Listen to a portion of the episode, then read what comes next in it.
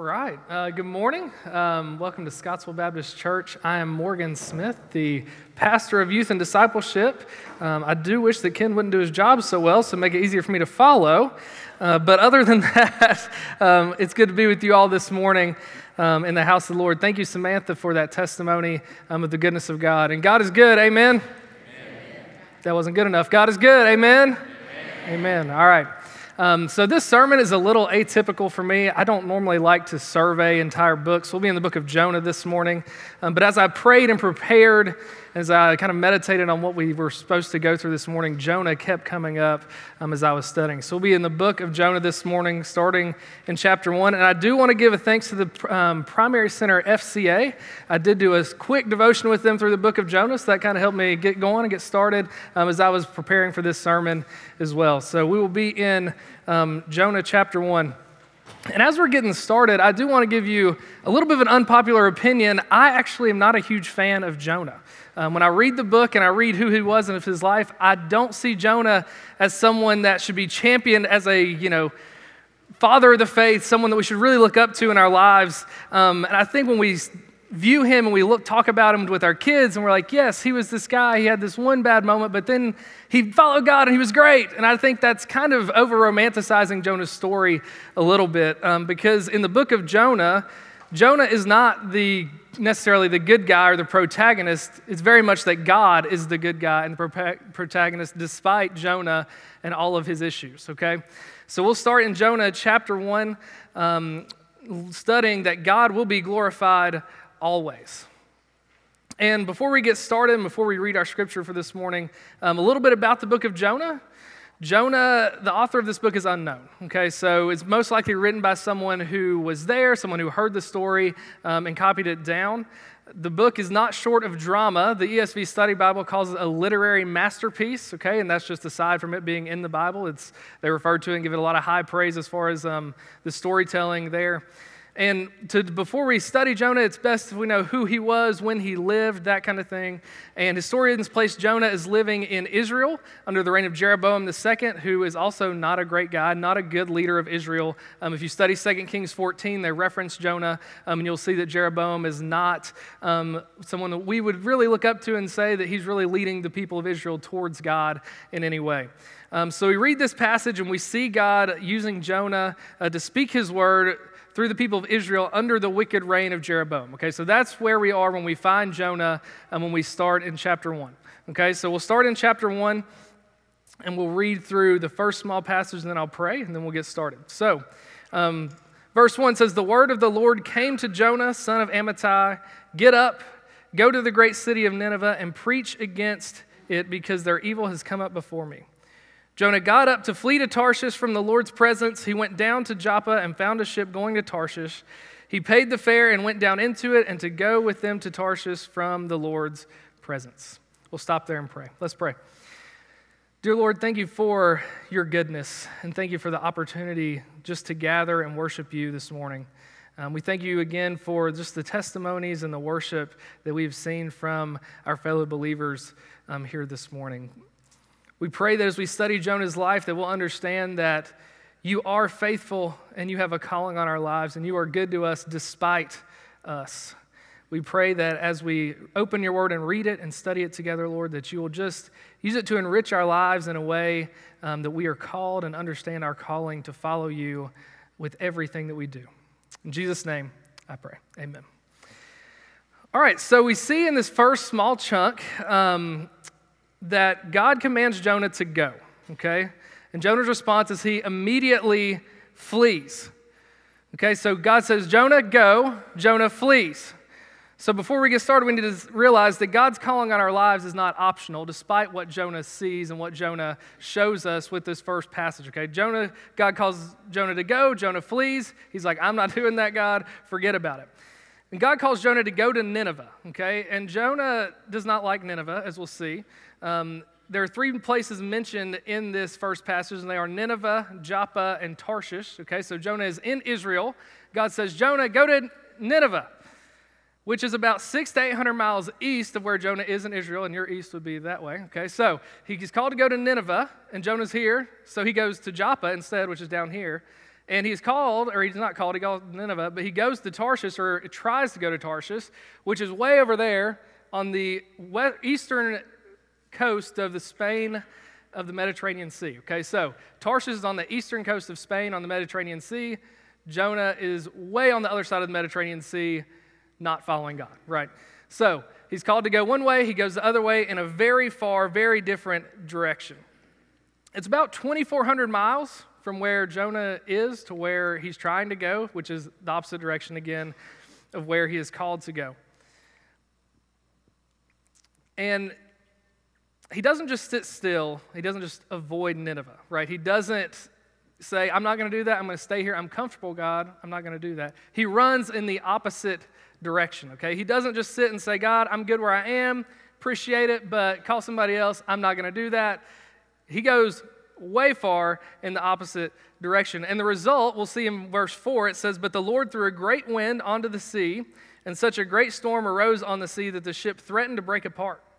The sailors were afraid, and each cried out to his God. They threw the ship's cargo into the sea to lighten the load. And we'll pause there. So we see that God's feelings towards Jonah's disobedience are on full display as we see the storm hit the boat that Jonah's in. So Jonah's running from God. God is very openly against what Jonah is doing. He is in a storm to enrage the boat and to change the direction of what the people are doing.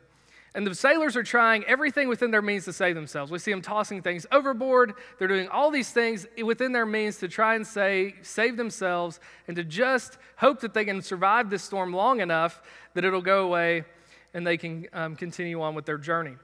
And then in verse 7, it says, Come on, the sailors said to each other, let's cast lots. Then we'll know who is to blame for the trouble we're in. So they cast lots, and the lot singled out Jonah. And they said to him, Tell us who is to blame for the trouble we're in.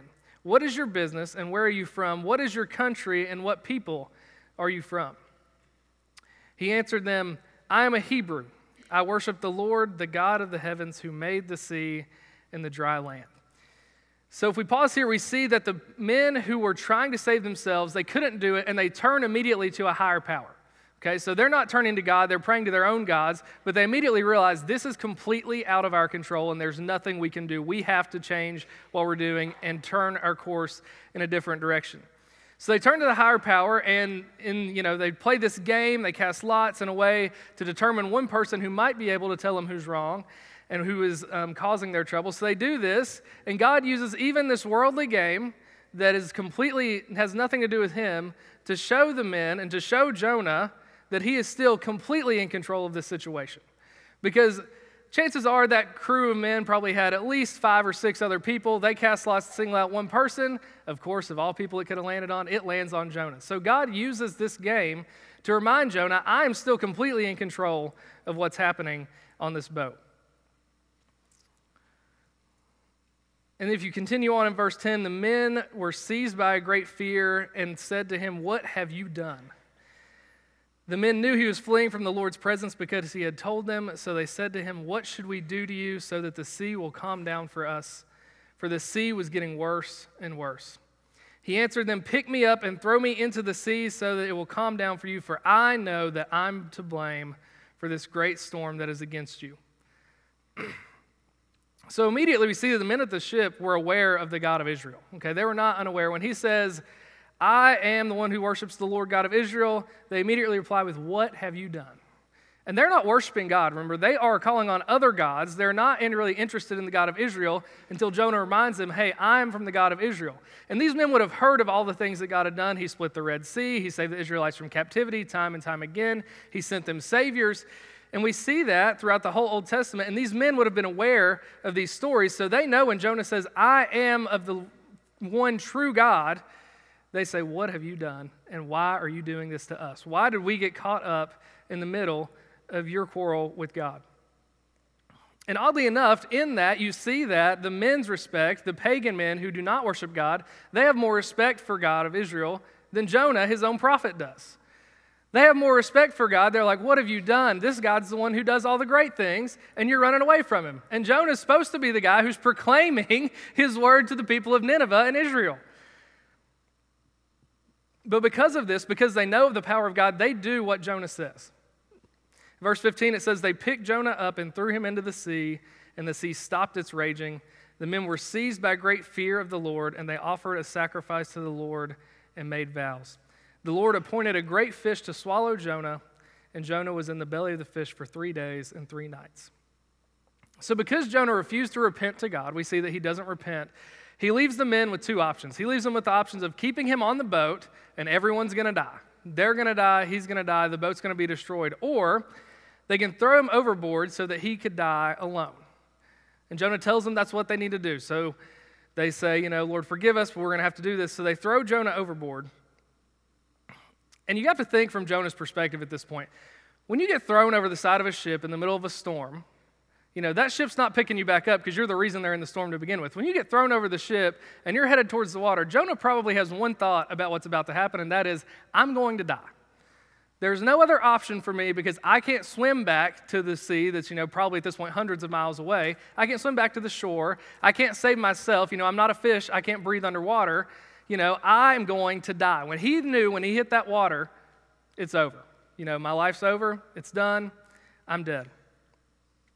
But then God anoints a fish to swallow Jonah. And in our limited view, a lot of times we view the fish as some sort of punishment towards Jonah. We see the fish as okay, well, God sent this fish because Jonah did this thing. He disobeyed God. He's in trouble, so God puts him inside of a fish to, you know, call him back to his sin and show him he's wrong. And that's not necessarily untrue, but the primary function of the fish is not to punish Jonah, it's to save Jonah's life. Because if he had not been swallowed by that fish, he would have died pretty soon after. So the fish comes, and it actually saves Jonah's life because Jonah had strayed so far from God it took him going into the belly of a fish for him to be delivered. And to sinners like us, sometimes when we stray so far from God, our deliverance can feel and look like punishment. When we stray so far from God, when we disobey God so many times, our deliverance ends up looking like punishment because we've disobeyed God all the way up to that point. And when I was thinking about this, it reminded me of when I was a public school teacher. And about this time of year, you know, school's wrapping up, kids are looking at their grades, parents, you're on your kids about their grades. I'd have kids, you know, that their grades are like a four or 13%, right? You know, they've not done anything all semester long. And at the end of the semester, inevitably, they walk right up to your desk and say, Mr. Smith, is there any extra credit I can do to save my grade? Is there anything I can do? And my response to them was always the same yes, just do the work that I gave you the first time turn it in, I'll give you a late grade and it'll bring your grade up. And they're like, and they never said, Yes, Mr. Smith, that's what I'll do. I'll go back and get all those assignments, do them right now, and turn them in. No, every single one of them said, Well, I know, but is there anything extra I can do to save myself and to save this grade?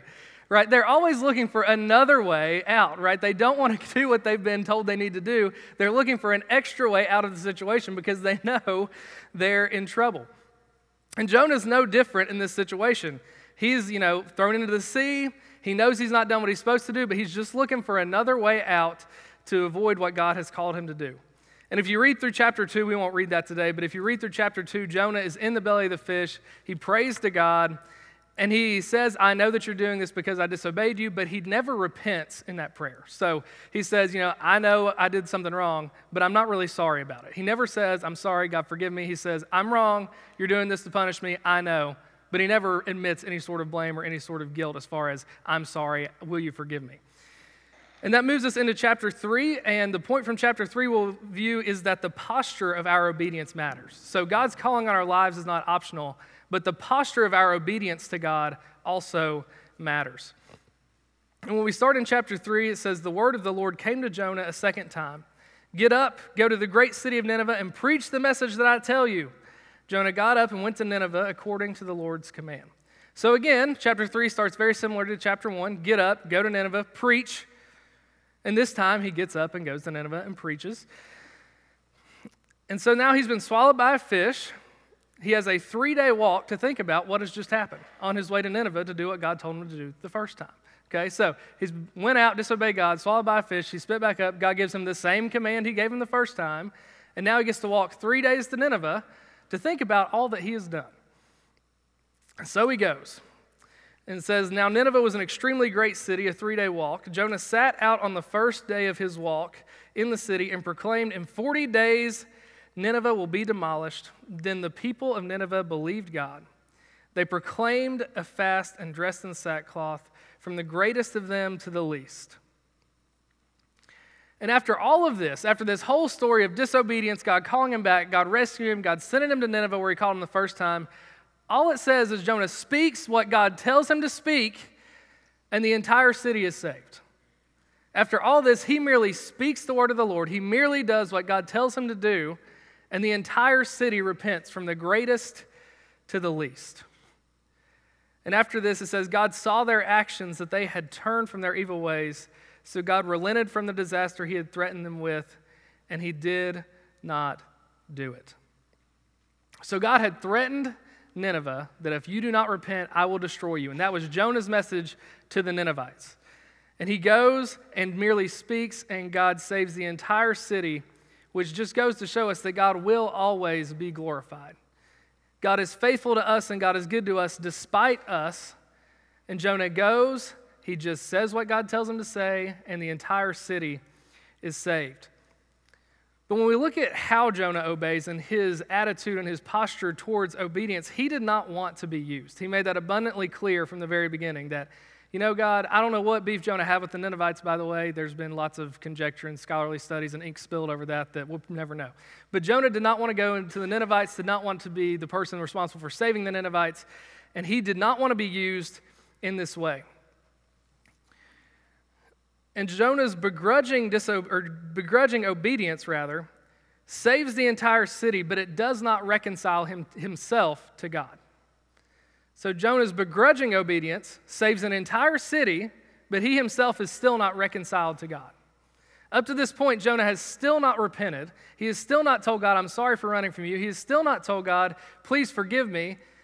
And he does what God says, and he saves the entire city, but even still, he refuses to repent, and he and God himself are not in good standing. The posture of our obedience matters. We can follow God in our way all we want, and God will use us despite us, but that does not mean that you and God are in the same place as far as being good in relationship with one another. Jonah ran from God. He did what God said begrudgingly, walked three days to a different city he didn't want to go to and didn't save. And God saves an entire city. And then we're about to see that God and Jonah still aren't on good terms with each other. Which brings us to the third point that glorifying God must always be done God's way. Glorifying God must always be done God's way. So, even after seeing an entire city saved, he's seeing God's wrath on full display in chapter one, he sees God's glory on full display in chapter three, and he still doesn't repent. He has seen the full power of God on display two different times, and he still doesn't repent. In chapter 4, it says Jonah was greatly displeased and became furious. He prayed to the Lord, Please, Lord, isn't this what I said I was, while I was still in my own country? That's why I fled toward Tarshish in the first place. I knew that you are gracious and compassionate God, slow to anger, abounding in faithful love, and one who relents from sending disaster. And now, Lord, take my life from me, for it is better for me to die than to live. So, quick side note Jonah's insult to God in this passage sounds a whole lot like a compliment to me. If my wife came up to me and she said, Morgan, you are so compassionate, slow to anger, abounding in faithful love, one who relents from your disaster and does not harm me, I would say, Thank you. You know, but Jonah's trying to insult God by complimenting him. You know, if Mariana came up to me and said all those things, I'd be like, I love you too. I guess. You know, like, um, why are you saying it to me with that voice? You know, what's going on? Um, you know, what's going on here? You know, it really sounds like you're complimenting me, but you don't seem like you're complimenting me. And Jonah's voice towards God, his attitude towards God is still, You are great, you are good, you are faithful, and I hate it. Kill me now, right? He appointed Jonah, and through Jonah, the city was saved despite his best efforts, okay? And Jonah is not happy about that with God. He's still not in a good standing with God.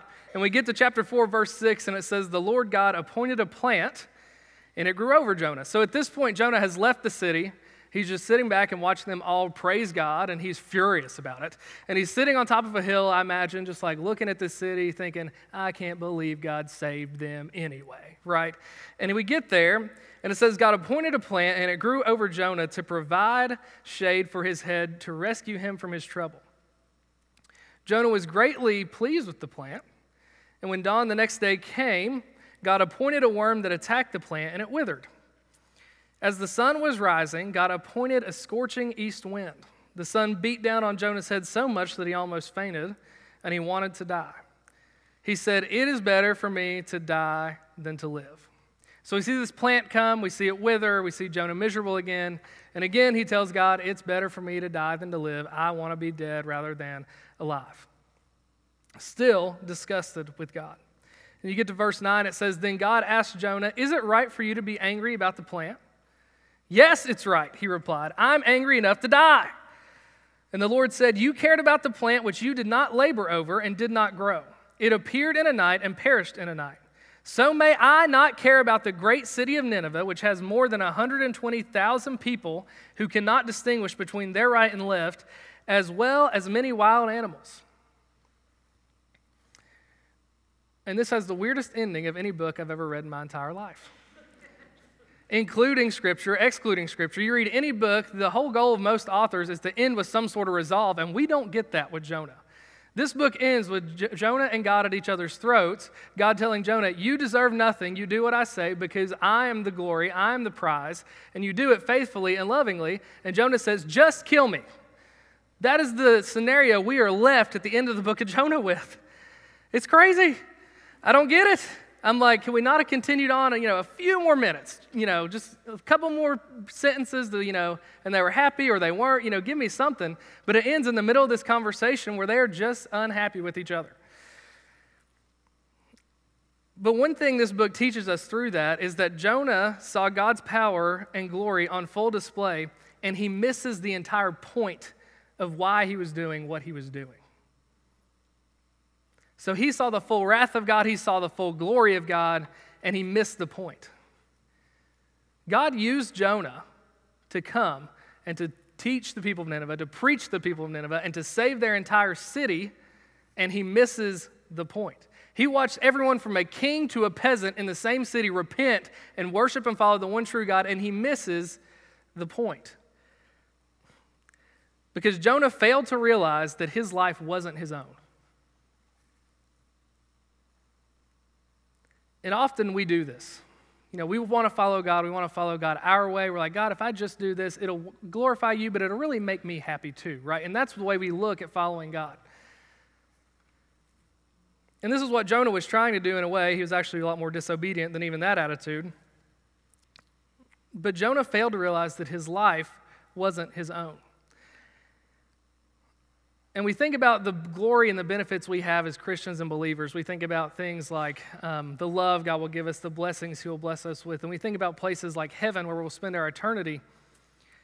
But we fail to realize that heaven will be great, but it won't be because of the pearly gates and golden streets. It'll be great because God is there and because God is the prize. God is the prize. We often see the Christian life in some way as mutually beneficial for both us and God, and heaven as beneficial to us. If we just follow what God says, He'll give that to us. But we fail to realize that we're doing these things not because God tells us to, but because we love God and we want to please Him and do everything we can to be in good standing with our Creator and our Savior. And if we see anything, whether it's comfort, worldly possessions, desires, other than God as the prize, we, like Jonah, have missed the point. God calls us to give our lives that are already His to Him and do it happily. We need to stop running from God. Like Jonah ran from God, God called him to do something that he didn't want to do, and he ran the opposite direction. And maybe that's you. Maybe you say, God, no way. I'm gone, forget about it. I think a much more dangerous, or maybe not more dangerous, but a much more likely scenario is that God calls you to do something, and rather than running the opposite direction, you sit still and say, I'm pretty good where I'm at. You know, like, I don't need to move. You know, I like the way things are going, God. You know, let's just keep what we got going on until, until we, you know, until I pass on, until you're done, right? But we need to stop running from God or stop disobeying God and his calling. When God calls, follow.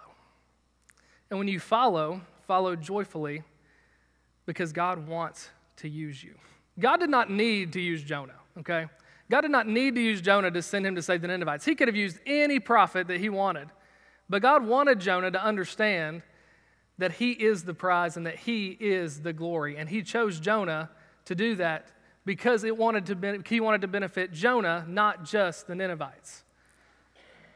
And oftentimes we view God's calling as just a way to glorify God, but what we miss is the fact that when we follow God, He glorifies Himself through us, and through that we are brought no greater joy here in our walk and our time on earth.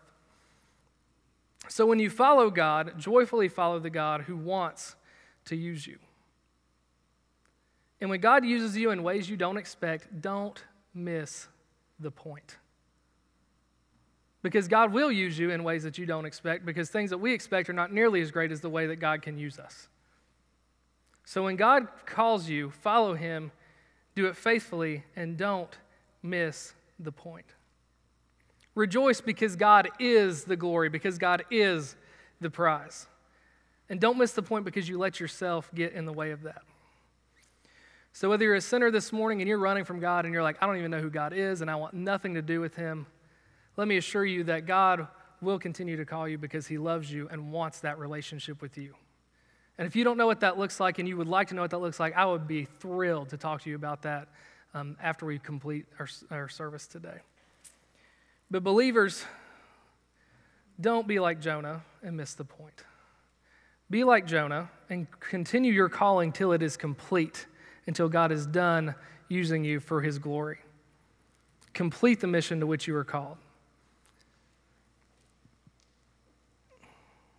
As we think about that this week, as we go throughout our lives, don't fall into the traps that are set for us of running or sitting still Chase God and follow Him. And when He calls you, go and go joyfully. Let's pray. Dear Lord, we thank you for the opportunity to gather.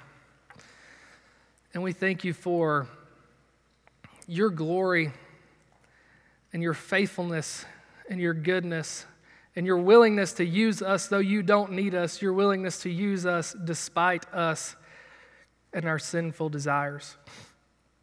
We pray that, like Jonah, or unlike Jonah, we won't run from you and that we'll follow you in any way that you call us. We pray that you will call us in ways that are mighty and beneficial to our community and to this world. We pray that Scottsville Baptist Church won't just be a place of people who come and sit and watch, but of people who go and follow you so that you will be glorified around our community. We pray that when we follow you, God, that we don't miss the point that you are the prize. Remind us, God, of your glory and your power and your goodness when we think about these things. And when you call us, remind us that you will use us, even though if we have doubts about our own abilities, God, you will use us to your glory because you are good and faithful. We love you and we praise you for everything. In Jesus' name I pray. Amen.